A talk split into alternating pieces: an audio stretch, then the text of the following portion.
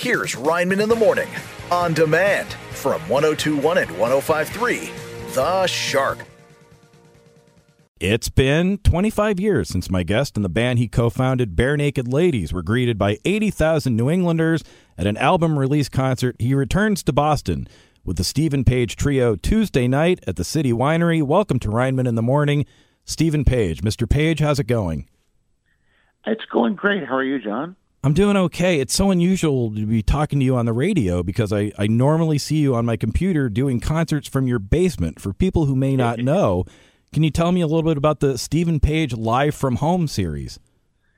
Yeah, I started doing these live from home shows, like like like a lot of people did uh, in in the spring of 2020. I started doing it at the end of April in 2020, and um, I had so many people coming out to these things that I thought, well, I can't just just do one. I'll do another and another and another. I started doing them. I was doing them over Zoom, which was so much more satisfying than doing them over Facebook or Instagram or whatever else because you know I could see the audience as well as them being able to see me, and they can see each other.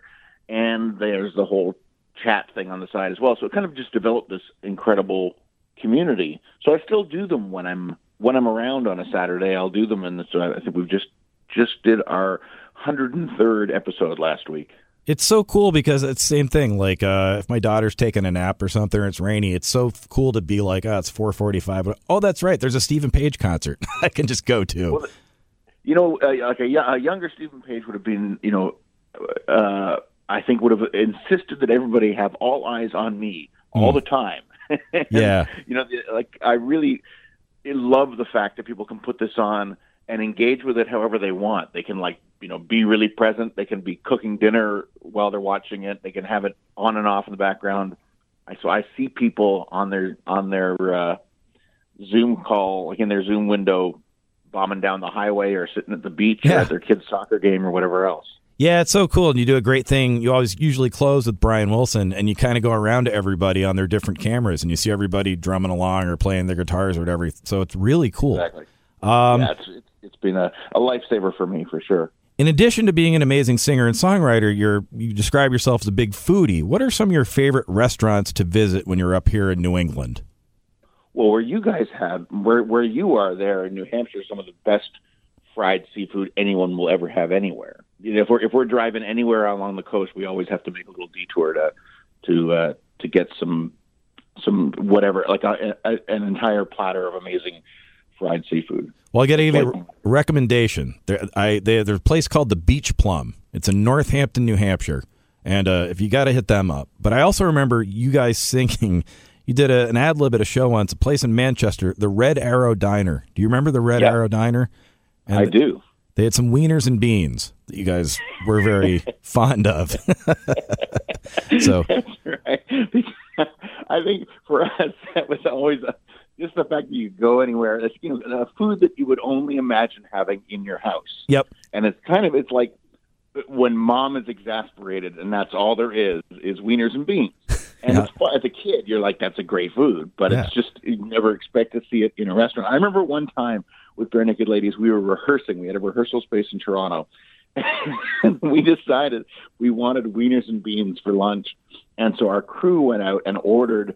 We got like a giant steam tray, like a giant tray sheet pan thing, a full of wieners and beans. And I may maybe I've never laughed that hard in my life and that long.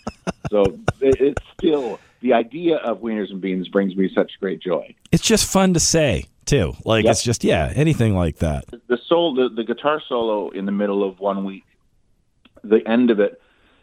Uh, every time when I was in the band, I would go up to Kevin Hearn as he's playing the guitar solo, and I'd sing, "Oh baby, I love you like wieners and beans." That was like right before the Chickity China comes in. Dude, so when I think of wieners and beans, that's what I think of. Dude, I always that was something that you just reminded me I needed to ask you, and now I know the answer. I'd always notice you guys say something to each other. I go, I wonder what that is, but that's what it yeah, is. The wieners and beans. I love you like wieners and beans. did you do that during the Junos performance when you guys got I back? Sure did. Oh my gosh, did you go nuts? It was just so funny. I think he just, I think he just smiled. Yeah, well, for Kevin, that's a standing ovation. So yeah, exactly. it's pretty good. Well, speaking of those guys, we're coming up on a big anniversary. 25 years ago, Barenaked Ladies released Stunt, and you gave a massive historic release concert in downtown Boston. Is it true you originally planned to just sign like a few CDs at like a comic store? Yeah, so it was supposed to be. It was run by Newbury Comics, and that was you know in those days, in-store performances and signings were were kind of de rigueur when you released a record. You'd go and and set up in as as in release week, you'd go to different record shops around the country and you'd play a little, you know, a few songs, and then you'd sit behind a table and sign autographs. And you know, a good one would have several hundred people would come and line up, and it could be you could be signing for an hour or something afterwards. And that's what initially it was supposed to be. But we realized, I mean, we had become fairly big in the Boston area, and we thought, well, I guess it was proposed to us. Why don't you do it outdoors? It'll still be sponsored by Newbury Comics, but we'll do it out, so outdoors at, at City Hall Plaza. Um, but we hadn't understood what the scope of that was going to be. Like we did, uh, um, I guess it was the day the album came out, and we did, I think, the Today Show in New York City in the morning, and then got on the tour bus and drove up to Boston. And as we drove up, the uh, the traffic was, you know, insane as it often is, but it was like we couldn't, we just couldn't even get there. And we're saying, what is holding up the traffic here? And they said, you are. And when we got there, there were like, I don't know, 65,000 people or something waiting to see us. And we had our little acoustic in store set up with a like little tiny PA, um, expecting maybe a couple thousand people would show up.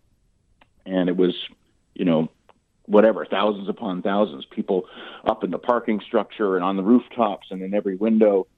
And we stayed till late that night, signed every last autograph that was there. Uh, I've well, never, I have the never ex- signed for that long. I have the exact number. 80,000 people came to that That is concert. incredible. Isn't that just insane? I mean, like, for perspective, at LaGuardia Airport in 1964, 5,000 people showed up to see the Beatles. So, you know what that means, Steve? you guys are officially better than the Beatles, I think is what we are. is. We are. See, but that's the thing. Then, then the Beatles will will now stage Barenaked Ladies album burning, uh, ceremonial album burnings because we've said we're bigger than the Beatles. Yeah, don't be my Yoko Ono. Yeah, no. Well, talk me through that though, because what is that like when you're in a bus and you know you're it, you're trying to break through in the states? Still, you've had I think the old apartment was your first big hit here. What is your guttural feeling when you go, "Oh my God, we thought this was going to be a couple thousand. It's eighty thousand people."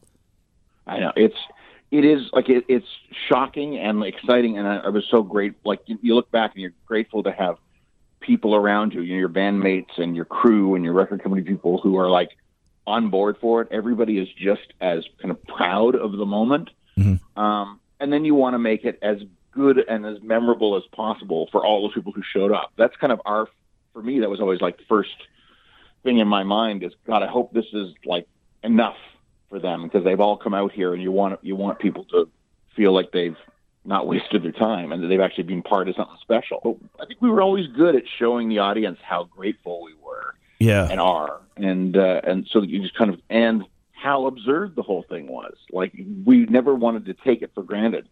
I think you know sometimes I think I I didn't spend enough time enjoying being in the moment, enjoying it because I was looking at the next thing down the road. sure. Really, I mean, when I look back now, I think we did a pretty good job of en- enjoying those moments and seeing how special they were. Thankfully, You're almost like a Boston band. It's like, you know, but the New England as a region took you guys on, but you know, New England's sort of this cynical, grouchy area. Why do you think that we fell in love with five guys who sing about craft dinner, you know?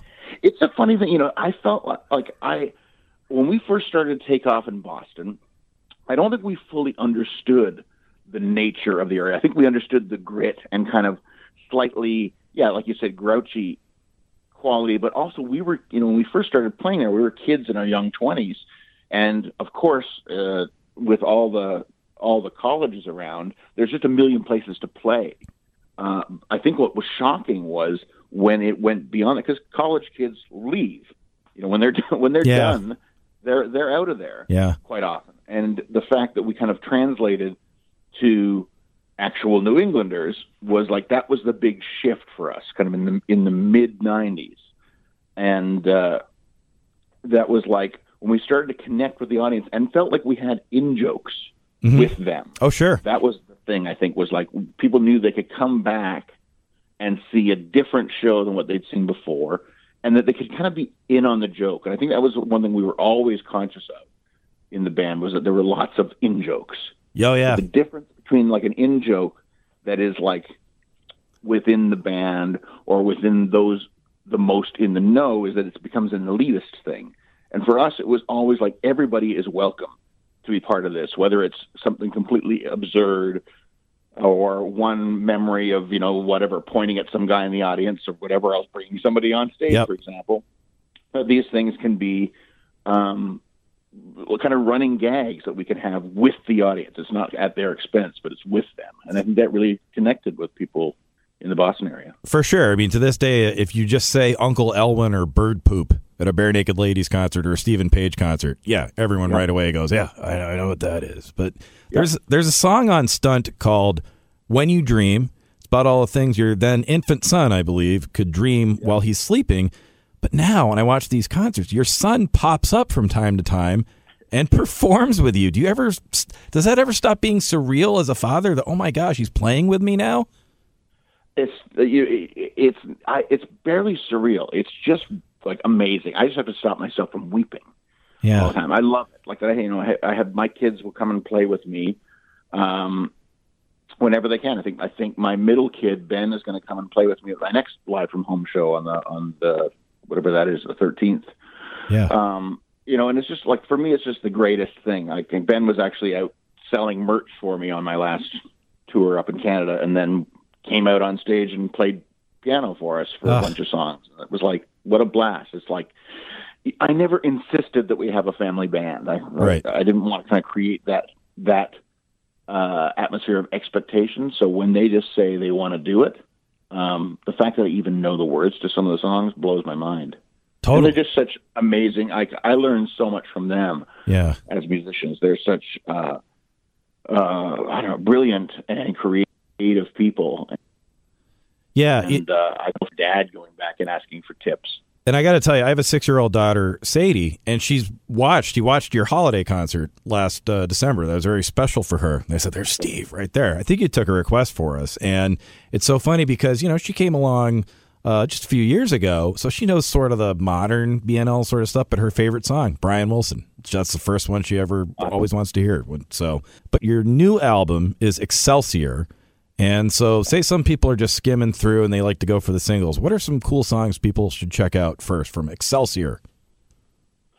Well, I think if you want to go for what sounds like the most classic old school Steven Page style, then I think you got to jump right into the, the golden age of doubling down, Mhm. which is kind of a up tempo uh, pop number that laments uh, how cruel we can be to each other online, basically. Mm. Um, but then the stuff I'm really extra proud of is, uh, I mean, there's a kind of a suite of songs. The first seven songs, a pretty, it's as I call it, it's, it's a grower, not a shower. It's the kind of thing where you listen to the first, first time through and you go, this is a little uh, mellow.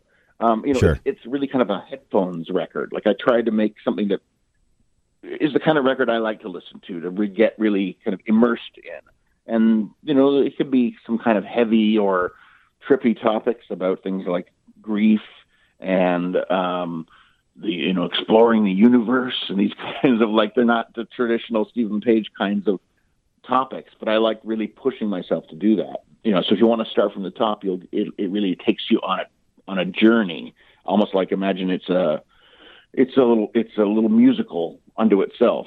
And then the last four songs are kind of the thank you for sticking through this. Here's some Sure. here's some uh, traditional pop structure stuff. Your solo stuff's been amazing, and uh, you've had so many great songs. I'll just a couple of them that people can just check out because you know we're we're a songs society right now, as it were. But indecision, the work at hand, I love that one. Isolation, Oh, you, you did you did isolation. Oh, yeah. That was, that's that, I thought that was the best song during the pandemic, where it was just brilliant. Steven Page, with just all the lyrics were topical and smart, you know, and it got wonderful feedback.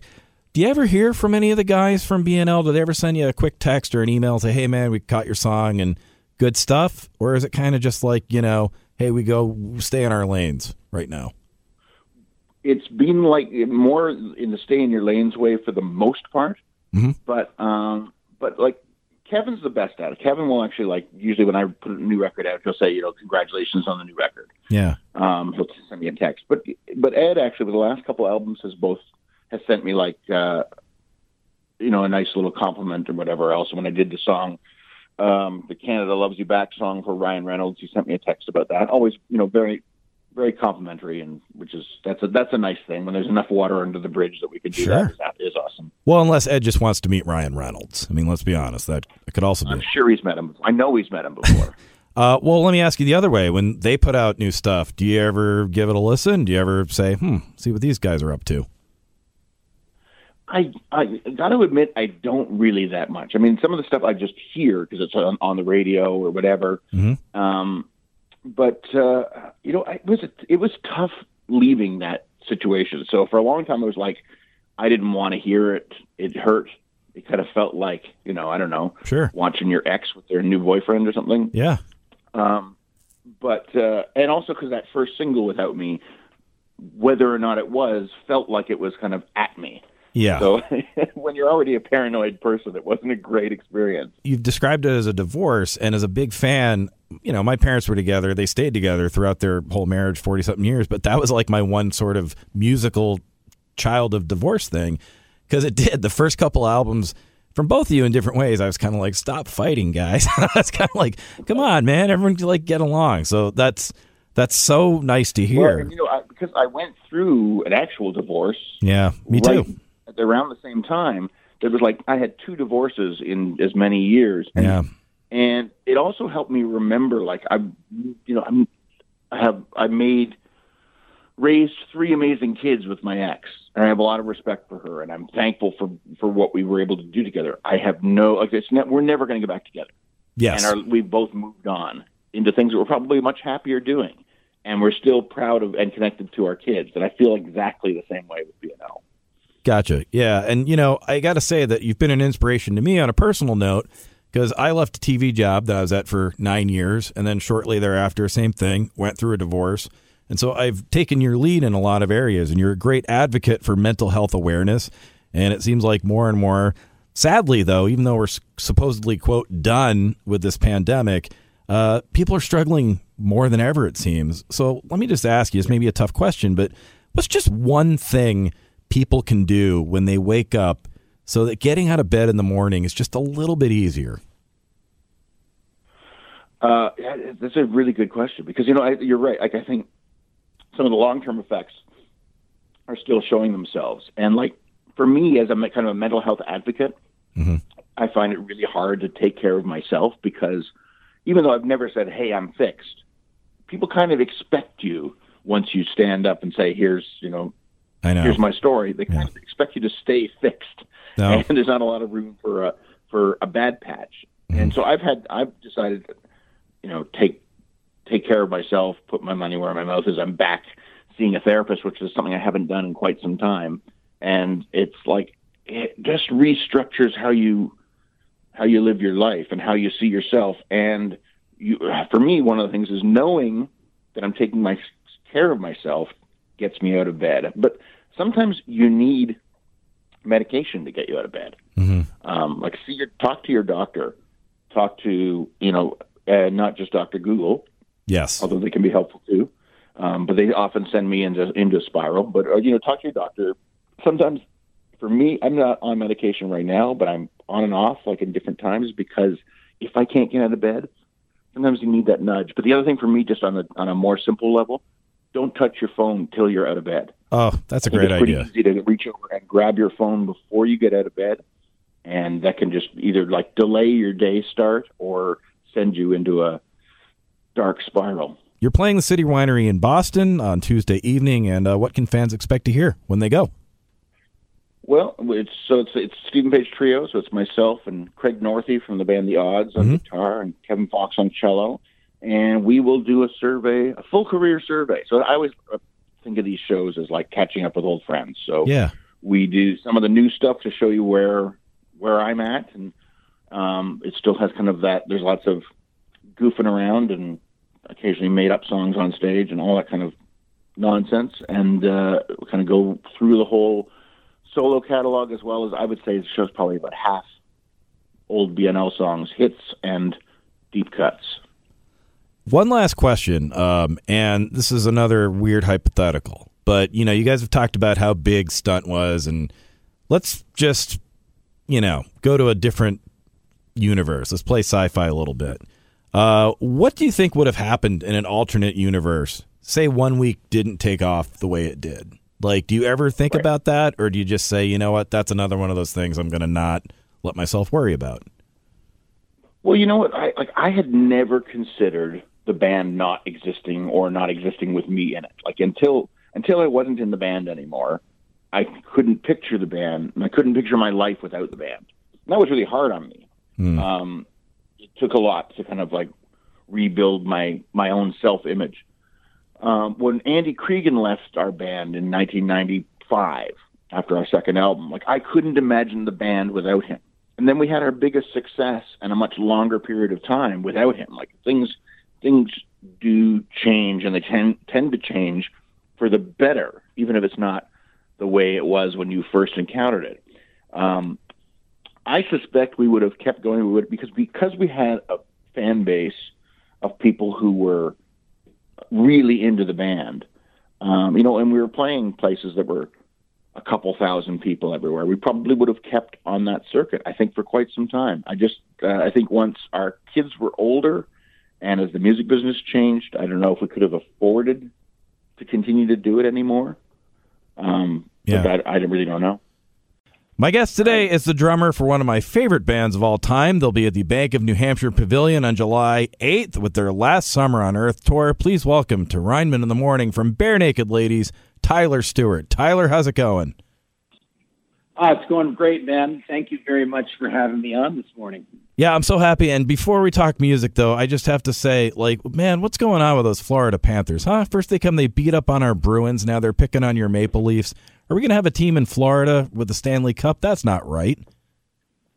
Uh, man, I'm telling you, uh, you know, I think it's some conspiracy on behalf of the NHL that yeah. they want uh, these Sun Belt teams to uh, to thrive because the ref, the refs, first of all, have put their whistles away, so the the Panthers are concussing our guys, throwing them to the ice, interfering, slashing, hacking, everything, and not getting called for it.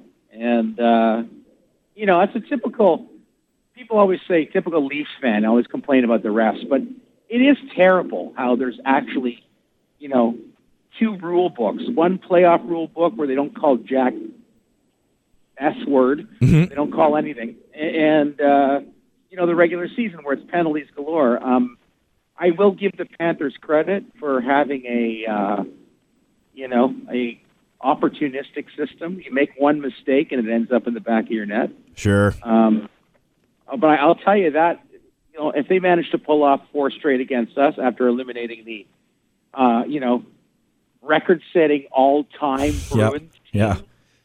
Uh, then you know I, I, guess they have to be taken pretty seriously. Yeah, that's off. Um, Barenaked Ladies, you're bringing your seventh last summer on Earth tour to the Bank of New Hampshire Pavilion this July. I saw a video you made on Instagram. You called it not just the best venue, you called it the only venue. Why do you love Gilford, New Hampshire so much? well, that is a that's a good question. Now, first of all, um, you know it's it's in a nice location on you know lakeside. Yep. And uh, you know that's pretty cool. But honestly, they pull out all the stops there. They, they have the best catering in America. Uh, backstage, they they feed you like like you're a king. Um, they put a pool in. Uh, mm. there's a mini golf course. Oh. There's all kinds of bicycles to ride. There's a fire pit. There's basketball courts. And it's the best day ever before the show. Usually there's a spot massage therapist there. It's like you are so relaxed and ready to rock that the shows and tend to tend to be rather joyous occasions. So uh, we love the pavilion, man. We love it they got to be careful, man, because sooner or later there's going to be a band that just does like 15 minutes to just go hang out backstage the rest of the time. We're going to do two songs and then go bank, hang, ride some bikes around out back. Um, exactly, exactly. Go sit by the pool with a couple of martinis or something. Yeah, yeah totally. We we love you here in New England. We're coming up on a big anniversary. 25 years ago, you guys released Stunt, and 80,000 people showed up to greet you. 80,000 people showed up to greet you at City Hall Plaza in Boston on release day. I mean, when did you first realize this album release party was going to be like an epic historic event here in New England? Oh my God! Like uh, that that day, you know, July in uh, back in 1998. That was absolutely incredible because we had been in New York that morning doing Carson Daly, the Daily Show, or whatever. Not not the Daily Show, but Carson Daly on Total Request Live on MTV. Mm-hmm. Remember MTV kids? They used to show music videos. They almost had to anyway, the other night um, because of the writer's strike. They almost they almost said, "Oh my God, we're going to have to play music instead of a TV show." yeah. wow, Lord, Lord have mercy. But yeah. The, uh, you know, we were we were rolling in that morning from New York City, and uh, it was absolutely incredible. Like there's this traffic jam. You know, mm-hmm. I had taken a nap on the bus, and then I got up it's like, oh, there must be like a Red Sox game or something going on down here, or there must be, you know, some sort of construction. Maybe that was the days of the big dig. Maybe we thought we were being diverted somewhere or mm-hmm. something. Um, but no, turns out the traffic, lo and behold, was for us. People coming to City Hall to see our little band. Now, what started as an in store at Newbury Comics moved to outside Newbury Comics to uh, you know, they're going to erect a stage maybe in, in, in Boston Common to uh, us, the mayor saying, oh, you can play at City Hall. And friggin' 80,000 people show up. I, I, I, we can't, there's, I have a picture of that mounted in my office. There's people in the parking garages behind City Hall Plaza. There's people in trees. Yeah, it, it, was insane, man. It was it was one of the greatest days of my life. It was really really cool. Well, I mean, you guys had been like touring for going around for like a decade. You made it big up in Canada. You've been trying to break in here. Uh, Conan O'Brien, another New England guy, had you on his show a bunch of times. And just what did it feel like when you finally you look out and it's Barenaked Mania? Like you're like, oh my god, we're here. Did it hit you right then, or was it like we have a we have a show to play right now? Well, and not only that, we we were like playing kind of in a small acoustic setup. Yeah. You know, we didn't have our full gear. We're all wearing shorts and just like regular guy clothes. sure. It was, it was nuts. It, it, was crazy. And then we ended up signing autographs till it, it, got dark. I think the gig was like somewhere around noon or one. And uh, we ended up staying till late in the evening signing autographs at a table. And I just, it, was just, uh, I, I couldn't really explain it. It was just so exciting. Boston has always been and New England in general has always been like Barenaked country. You know, like yeah, we've already we've always always done well in in the surrounding area, and uh, we couldn't be more more grateful and thankful to the to the fine people of New England for uh, you know really pushing us over the top. Well, let me ask you about that because New England, you know, globally, I should say, like kind of has a reputation, you know, for being a little grumpy, a little crusty. Why do you think we fell in love with the the excitement and the fun of Barenaked Ladies? I think you know it had something to do with our approachability. Perhaps you know we seem like regular guys that you might want to hang out with, um, and that that that was the way it was on stage. You know, it, wasn't like we were performing down to the audience, like, "Hey, look at these gods up here." It was more like, hey, we're all hanging out together, happen to be playing music, singing about ridiculous things, and uh, you know, having a great time together. So I think there was that that appeal, you know. Plus, I think at that time, you know, the sheer number of colleges and universities in in, in Boston and in New England in general, I think we just hit the demographic perfectly.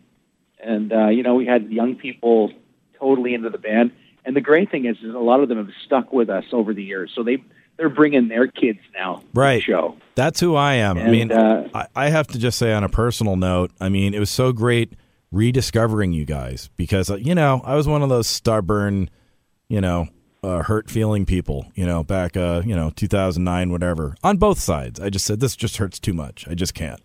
And then uh, I have a six. Oh, yeah. I have a six year old daughter, and uh, she listened first to your children's album and then she got into Detour de Force, and that's like her favorite album of all this. That and Thriller are her two favorite albums. And wow, she hey, she loves you guys. And when I took her last summer to see you guys, it became the Sadie dance part. People were looking at her because she knew all the words to roll out and good life and everything like that. And that's when I got it, where I was like, oh, like I get to re, I get to fall in love with these guys again through a different set of eyes, which I think is so cool. And uh, I thought that album, one of the best you guys have ever made. It was just perfect, so well done. Hey, that's a great story, man. I, I love. I'm going to tell the guys that one. I, I think that's really cool because, you know, I, I mean, obviously we pride ourselves on, you know, doing a good live show, and ultimately, you know, we want people to come out to the show, have a great time, and know that their, you know, hard-earned dollars are spent on a quality entertainment experience. So we're very happy to have, you know, bring families together and bridge the gap. And I'm also glad that you got that you gave us another chance. You know, we've it's been a long time. We've been a four piece for, you know, 12 years now. Yeah. years. Yeah. And, and uh, you know, we've put out like, you know, we've put out six albums in that time. But I understand, you know, people have a vision of Barenaked Ladies as the five piece from the from the original, you know, the OG ladies. Sure. But um, at at the same time, you know, the guys who are still here, um, you know, there's more room for each of us on stage, and we all get a chance to shine a lot more. So the show, I think, is uh, is still incredibly, if not more, satisfying for people. Oh, totally. And by the way, like I got to say, last year, you know, I gave it some time away, and I when I saw last year, I said, "Oh, they got it." I said, "This is this is a Barenaked Ladies show. Like it was start to finish, funny, fun, so much energy." You know, people go, they hear one week, they hear the old apartment, million dollars, pinch me. But a cool thing you guys do at the end of every show, you do a medley of songs, and then it ends with the Tyler Show. Can you give us some spoilers? what can we expect to hear in the Tyler Show this summer? Well, it's funny that it's it's called the Tyler Show. I I mean, you must have seen a, a set list of ours because yeah. uh, that's what we that's what they uh, the guys started printing that at the end. you know, you know, you know what's funny about that is it, it it got its name. You know, when I come out from behind the drum kit and kind of surprise some people with you know my rather rock and roll vocals. Um, we did a tour with uh, the Violent Femmes, Mhm. and uh, we love those guys. And the bass player Brian Brian Ritchie, his wife Varuni, actually co- coined the name of the Tyler Show. Ah, He said uh, he said even even when we're you know even when the band was done and they were chilling backstage or having dinner or whatever, she said I always try to make it out front for the Tyler Show. And the There guys laughed, right? Guys like. So- and then so then it started to be listed on the set list as the Tyler Show. Hilarious. I gotta. Anyway, let me just uh, give you one suggestion for the Tyler Show. Uh, a song I heard Hey, that absolutely. somebody's watching me. Rockwell. I heard that and I said, "Man, that is such a Tyler song." I said you could sell the hell out of that. Anything to get you closer to a moonwalk on stage. But I, I the whole narrative of that I was like, "Oh, Tyler, Tyler can nail this one." Um, the last summer Uh, on Earth, that's, that's funny. the last summer on Earth tour always has such great artists. Uh, who's joining you this year? Uh, well, uh, what is the actual date of the Boston show? Well, we have the uh, we have uh, you're New Hampshire on the eighth of July, and then I think you're in Boston on the the 9th of July. Yeah, that's right. So we're Bank of Bank of New Hampshire, July 8th. I'm going to say that on, on that leg of the tour, we've got Five for Fighting and Del Amitri. That sounds about right. Um, yeah, and so which is great because we've toured with uh, both of those bands before back in the day, um, and uh, you know that's that's going to be a lot of hit songs that you heard on the radio in the '90s, Yep. you heard on the radio in the 2000s, and you're hearing on the radio still today. And uh, so that's you know that's awesome when it, when when the crowd can come and get a whole evening full of familiar music and a great show. So we're looking forward to uh, to this summer. Now I have two questions left because I know you have to go. One's kind of a tricky question, but I'll get beat up by my friends from college if I don't ask it. The other one's a nice question. I'll get beat up by my daughter if I don't ask it. You go. You have these great support acts every year. You go out. You do the the last summer on Earth tour, and a couple weeks back, uh, because he was in the area, guy you know, Steve Page, called into the show, and he had really nice things to Yes. say. He had nice things to say about all of you, and I was really delighted to hear that he and Ed have been talking. I mean that made my heart warm. Is there a world that somewhere down the road, one of the acts on the last summer on Earth tour could be Steven Page, and then you do three or four songs to kind of shut up the romantics that can't get over the past? You know? Um, I would say that the chances of that are pretty slim. But on, on, on the other hand, you know, never say never. Um, yeah. It's, it's, it's great. Uh, I, we're very happy uh, for Stephen and fact that he's got his own career going. He continues to make music. It's all great. Mm-hmm. And, uh, you know, I think ultimately, um, you know, both parties are where we should be. We're, yes. we're kind of, you know, it's like, it's like, it's like the divorce, you know, where like both people are happier afterwards. And, yeah, you know, uh, that's, that's kind of the situation we're in. And we, we obviously, you know, it's been a lot of years now. It's been like, 13 years. Well, so, I I looked at know. it to a friend who is still kind of, and I just looked at it and I they said, oh, they're both making such great music, and I said, yeah, but you know, things had to happen to make that great music. you know what I mean? Like it was like, yeah, it didn't come out of thin air, and it's like, who knows? So, um, the then the last question and the, the easy one. This comes from Sadie, age six, whose first concert was seeing you guys in Gilford last summer, whose next concert is seeing you guys in Gilford this summer. Sadie wants to know, and I'm quoting her, can I be friends with Barenaked Ladies? Can Sadie tell people she's friends with Barenaked Ladies, Tyler? I, I say absolutely. You know, both the band and, you know, when she's a little older. the real one. okay, fair enough. Tyler, this is such an honor. Thank you so much, my friend. And um, this will air. I'll air a couple segments tomorrow, and I'll get them over to Alan. And then uh, there's going to be a full on-demand episode. I'll get that to you guys as well. And um, man, uh, favorite drummer of all time, and this has just been such a joy. And so so happy you called in.